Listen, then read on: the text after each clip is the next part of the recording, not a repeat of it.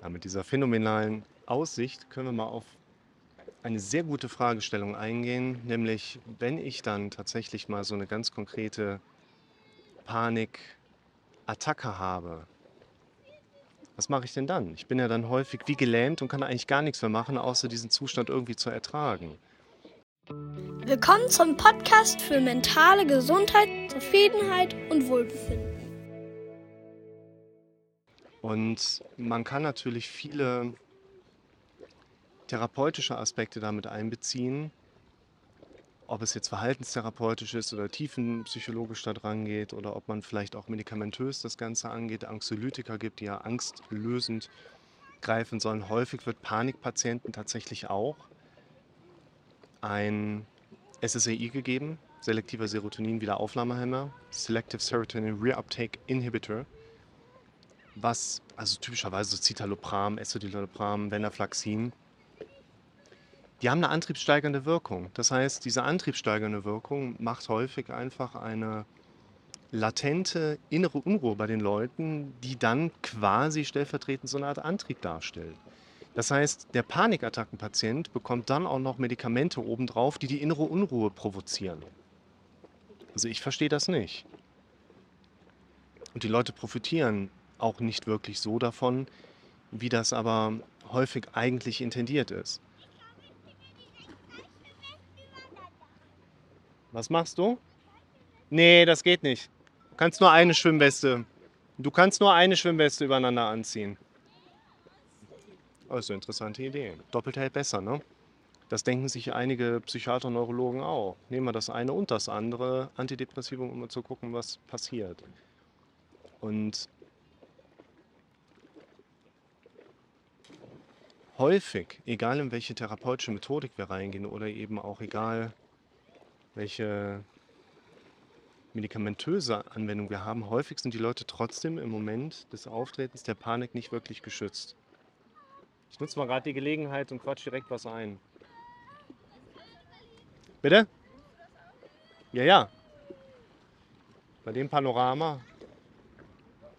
Und deshalb ist es eine sehr gute Frage, dass man sich wirklich mal überlegt, so was mache ich denn, in den Situationen, wo ich so gelähmt bin. Eines der großen Probleme in dem Kontext ist, dass wir, ob es jetzt eine Panik ist oder eine Angstreaktion oder eine latente Angst oder eine Befürchtung oder eine Sorge, wir haben im Moment des Auftretens der Thematik, nenne ich es mal bewusst, ein, ein Peak ob man das jetzt als Ausschüttung von Stresshormonen gleichsetzt, ob wir damit einhergehend die leichte Herabsetzung der Denkleistung auch einbeziehen oder ob wir einfach eine innere Unruhe da reinsetzen oder einen Fluchtmodus da reinsetzen. Wir haben einfach einen Peak.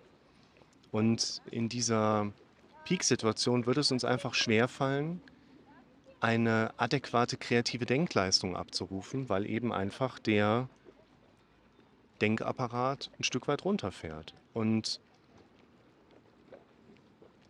in genau diesen Situationen ist es absolut verständlich, dass wir dann einen wirklich schwierigen Zugang zu Gedanken haben, die ja dann auch mit einer Zuversicht oder Hoffnung einhergehen können, dass sich mein Thema irgendwann mal löst oder besser wird, dass ich einen konkreten Ansatzpunkt bekomme, so wie mache ich das denn beim nächsten Mal.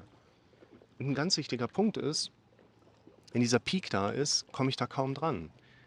Wenn dieser Peak dann nicht da ist, das heißt, mein Problem ist gerade mal nicht so stark präsent, mein Problem ist nicht so exacerbiert einfach da, dann denke ich ja nicht drüber nach, in der Regel.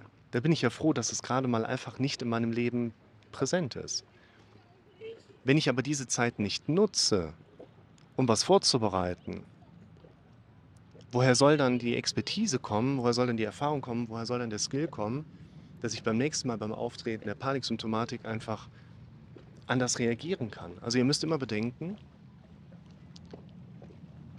unser Gehirn reagiert entweder automatisch im evolutionsbiologischen Sinne mit negativen, dramatischen, misserfolgsorientierten Gedanken. Oder unser Gehirn reagiert automatisch innerhalb der Kontexte, wie unser Gehirn trainiert ist. Und die meisten von uns sind tatsächlich, auch gerade von den Betroffenen, sind erstmal auf das negative, dramatische, misserfolgsorientierte programmiert und trainiert. Das heißt, immer dann, wenn das Gehirn automatisiert agieren darf, das heißt immer dann, wenn wir es einfach auch weiter so agieren lassen, werden wir immer wahrscheinlich erstmal negativ, dramatisch, misserfolgsorientiert denken. Und um da einen Unterbrecher zu setzen, muss ich die Unterbrecher setzen. Das heißt, ich habe keine Chance, auch ich nicht, anders automatisiert zu reagieren, wenn aber gerade mal mein Gehirn meint, dass es im evolutionsbiologisch sinnvollen, dramatisch, negativ, misserfolgsorientierten Kontext eben mal reagieren muss. Aber ich darf ja auch immer noch die Nische heranziehen, dass ich meine Reaktionsmuster ja umtrainieren kann. Und dieses Umtrainieren, ich kann ja nicht erwarten, dass ich plötzlich eine Fähigkeit habe, obwohl ich sie nie trainiert habe. Ich kann nicht erwarten, dass ich eine Fähigkeit habe, obwohl ich sie mir nie über entsprechende Gehirnleistungen angelernt habe. Was ist Gehirnleistung in dem Moment? Ganz rudimentär. Jeder Gedanke, den unser Gehirn irgendwie denkt, wird verarbeitet. Das heißt, wenn wir sagen, wir trainieren bestimmte Aspekte, heißt das letztlich nur, er ist wieder aufgetaucht. Vom Steg gesprungen. Es scheint so tief zu sein, dass er zumindest mal zwei Sekunden unter Wasser ist. Wir können uns diese Gedanken antrainieren, indem wir sie schlichtweg denken. Aber dafür müssen wir raus aus dem passiven Zuhören, Zuschauen und rein in den Mund selber aufmachen. Entweder im Kopf die eigene Stimme nutzen oder sogar die Laute nach draußen nehmen. Selbstgespräche führen. Laut und deutlich Klartext sich eine Programmierung setzen. Was ist das, was ich als Ziel gerne haben möchte? Und das ist der wichtigste Punkt, den wir jetzt gerade zusammen thematisieren dürfen. In den Momenten, wo der Peak da ist, dieser hohe Ausschlag, haben wir keine Chance, anders über Dinge nachzudenken, weil da einfach der Trainingszustand greift, weil da das Evolutionsbiologische einfach greift. Da kommen wir nicht dran. Wo wir aber drankommen, ist, dass wir, wo die Peaks nicht da sind, also in einem Tal dazwischen, da können wir trainieren. Und jetzt sollten wir uns Dinge dahin trainieren, die uns dabei helfen, beim nächsten Mal in der Panik anders zu reagieren. Anders heißt jetzt nicht, dass wir den perfekten Mechanismus gefunden haben, der alles löst. Es reicht erstmal einfach ein Konstrukt zu kreieren, welches ein bisschen weniger schlimm ist als das, was ich die ganze Zeit befürchte. Was ist, wenn ich das nächste Mal Panik habe? Was könnte da Schlimmes passieren? Ich habe auch einen Sympathikusnerv. Ich kriege das doch auch alles bei mir mit. Aber was ist, wenn ich das nächste Mal Panik habe und es ist dann schon nach fünf Minuten vorbei und nicht erst nach zehn Minuten? Was, wenn ich das nächste Mal Panik habe und denke für mich aber, oh, da kommt Panik hoch, ich kaufe erstmal Kaugummi und komme direkt in Bewegung und dann gehe ich erstmal locker damit um. Ich kenne doch die Symptomatik auch. Ich habe doch auch immer wieder mit diesen Benommenheitszuständen, mit latentem Schwindel auch zu tun. Gerade eben noch, vor einer halben Stunde. Ich bin halt laktoseintolerant, milchbehindert. Wenn irgendwo Milch mit drin war, schlägt mir das auf die Verdauung drauf. Dann stehe ich auch H&M hier im Davos. Das ist der Davoser See hier hinter uns. Und denke so, oh, das schwankt aber alles. Ich fahre eine Rolltreppe hoch, steige oben quasi aus und denke so, boah. Erster Gedanke. Zweiter Gedanke, es geht von alleine wieder weg. Ich trinke zu wenig Wasser. Ich esse manchmal Sachen, die mir nicht gut tun. Wenn das das nächste Mal kommt, bleibe ich total gelassen. Woher kommt das? Ja, habe ich mir gestern auch schon gesagt. Ja, aber warum habe ich mir das gestern auch schon gesagt? Ja, habe ich mir vorgestern auch schon gesagt. Und das ist mit unser Hintergrund. In dem Moment, wo wir nicht im Peak sind, wo wir nicht in dieser Belastung drin sind, da dürfen wir bestimmte Gedanken trainieren. Welche genau das sind, das hängt aus meiner Perspektive auch so ein bisschen mit den konkreten Befürchtungsmustern zusammen, was ich denn eigentlich befürchte. Diese Stimme, die du im Kopf hast, die sagt, was ist, wenn du das nächste Mal bei einer Panikattacke umkippst? Physiologisch gesehen baut unser Körper durch die Stresshormone ja so einen quasi leicht erhöhten Blutdruck auf, der uns eben genau davor schützen soll, umzukippen. Ganz wichtiger Punkt. Also da dürfen wir auch mal kurz über die Physiologie des Menschen sprechen. Was ist, wenn ich das nächste Mal Panik bekomme und kippe um? Physiologisch gesehen werde ich normal weiter funktionieren können. Also darf ich mir sagen, wenn ich das nächste Mal eine Panikattacke bekomme und Angst davor habe, durch Blutdruck umzukippen, ich bleibe ganz entspannt, mein Körper reguliert das gerade von alleine und ich werde stabil stehen bleiben. Diese Affirmation nennen wir die ja gerne in der Psychologie. Eine solche Affirmation, die müssen wir dahin trainieren. Die kommt nicht von alleine weil wir im psychotherapeutischen Kontext über irgendwas in deinem Leben sprechen. Dieser Gedanke in deinem Kopf, der kommt nicht, weil du das einmal von mir gesagt bekommen hast. Ach, der Rick sagt, ich muss das mir sagen und dann gucke ich mal, ob ich das beim nächsten Mal höre. Nein, wir müssen uns das selber sagen. Schau dir nochmal das Video an, ich verlinke das gerne mal oben. Dinge aufschreiben hilft. Dinge aufschreiben hilft, weil wir damit aus der passiven Position, passiven Perspektive des Zuhörers und Zuschauers unsere eigenen Gedanken rauskommen und anfangen selber Dinge zu formulieren, anfangen auch selber Dinge zu kreieren. Und wir trainieren gedankliche Muster oder Denkmuster, weil wir sie entsprechend oft gedacht haben. Wir glauben nicht an das, was richtig ist. Wir glauben an das, was wir am häufigsten gehört haben. Und du darfst zunächst erstmal verstehen, dass auch bei Paniksituationen, Panikmomenten, erstmal alles mehr oder weniger gesund gerade abläuft. Eine Panikstörung ist kein Ausdruck von Krankheit. Eine Panikstörung resultiert häufig eben daraus, dass ich noch keinen adäquaten Umgang mit aber normalen Erlebnissen meines eigenen körperlichen Daseins trainiert habe. Oh, Verletzung. Es sieht dramatischer aus, als es ist. Aber was passiert? Ich bin da bei die Grabbrücke geflogen. Ja, wenn du beim Hochschwimmen, ne? Da muss man beim nächsten Mal ein bisschen aufpassen. Aber jetzt kannst du wieder ein bisschen da springen gehen. Der Mann hat sich gerade da hingelegt und äh, naja, bewegt es noch. Lässt sich gerade reanimieren. Nee, hier darfst du, man, man darf nie in unbekannte Gewässer reinspringen. Aber die kann man. Vom Steg darfst du springen. Da kannst du ja nach unten sehen und siehst, wie tief das Wasser da ist. Befürchtungen sind dafür da, uns zu schützen. Irgendwer aus eurer Truppe kommt auf die, ey, lass mal das machen. Deine Stimme im Kopf sagt, oh, was ist, wenn da was passiert? Wenn du damit keinen adäquaten Umgang findest, wirst du die Angst erleben, ja, aber was ist, wenn die anderen mich dann auslachen, weil ich ein Feigling bin? Was ist dazu zu stehen, dass man eine unklare, nicht einschätzbare Situation einfach mal mit Vorsicht auch entsprechend durchlebt? Also ich sag mal, die Leute, die dann gegen diese innere Stimme gearbeitet haben, ach nein, das wird schon nicht schlimm sein, komm, jetzt trau dich doch mal. Was meinst du, wie viele Leute ich von denen in 15 Jahren Notfallrettung gesehen habe?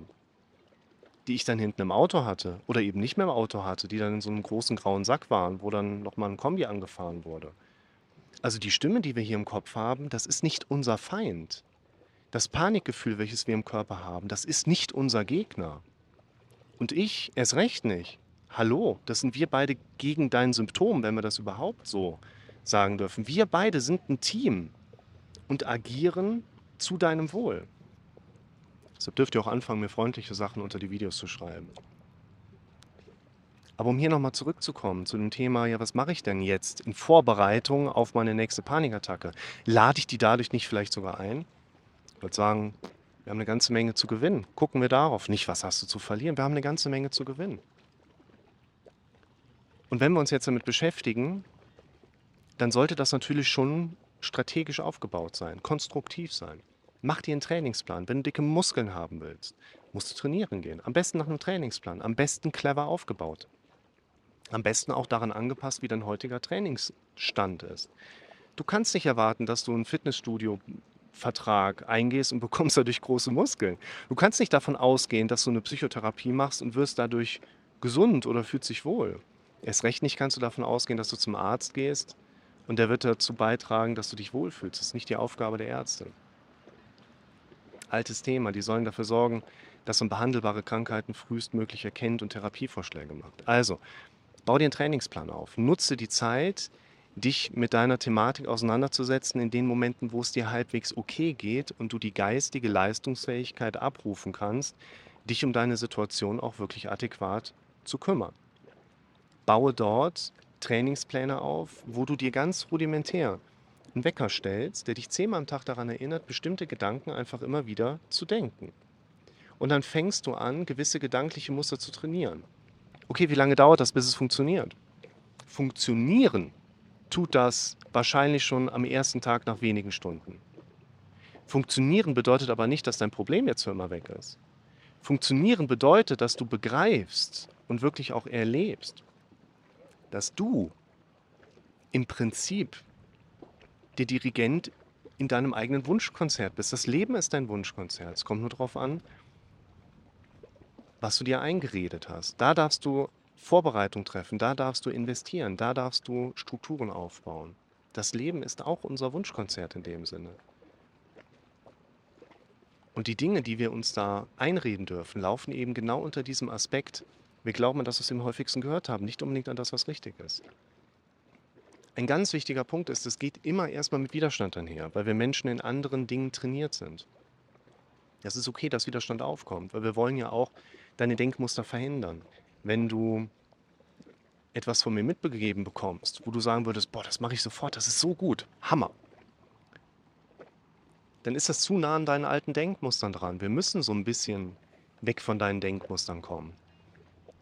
Wenn wir zu nah an deinen alten Denkmustern sind, werden wir ja auch herausfinden, Moment, wir quatschen doch überhaupt nur wegen deiner alten Denkmuster, die wir verändern wollen. Also das, was ich dir hier anbiete, das, was ich dir hier empfehle, sind ja auch Dinge, die funktionieren. Nicht unbedingt, dass dann plötzlich ein Problem weg ist. Aber die funktionieren, dass du begreifst, dass du dein eigenes, auch gedankliches Erleben und damit einhergehende Symptomatik viel mehr kontrollieren kannst, als du das bisher für dich so erlebt hast.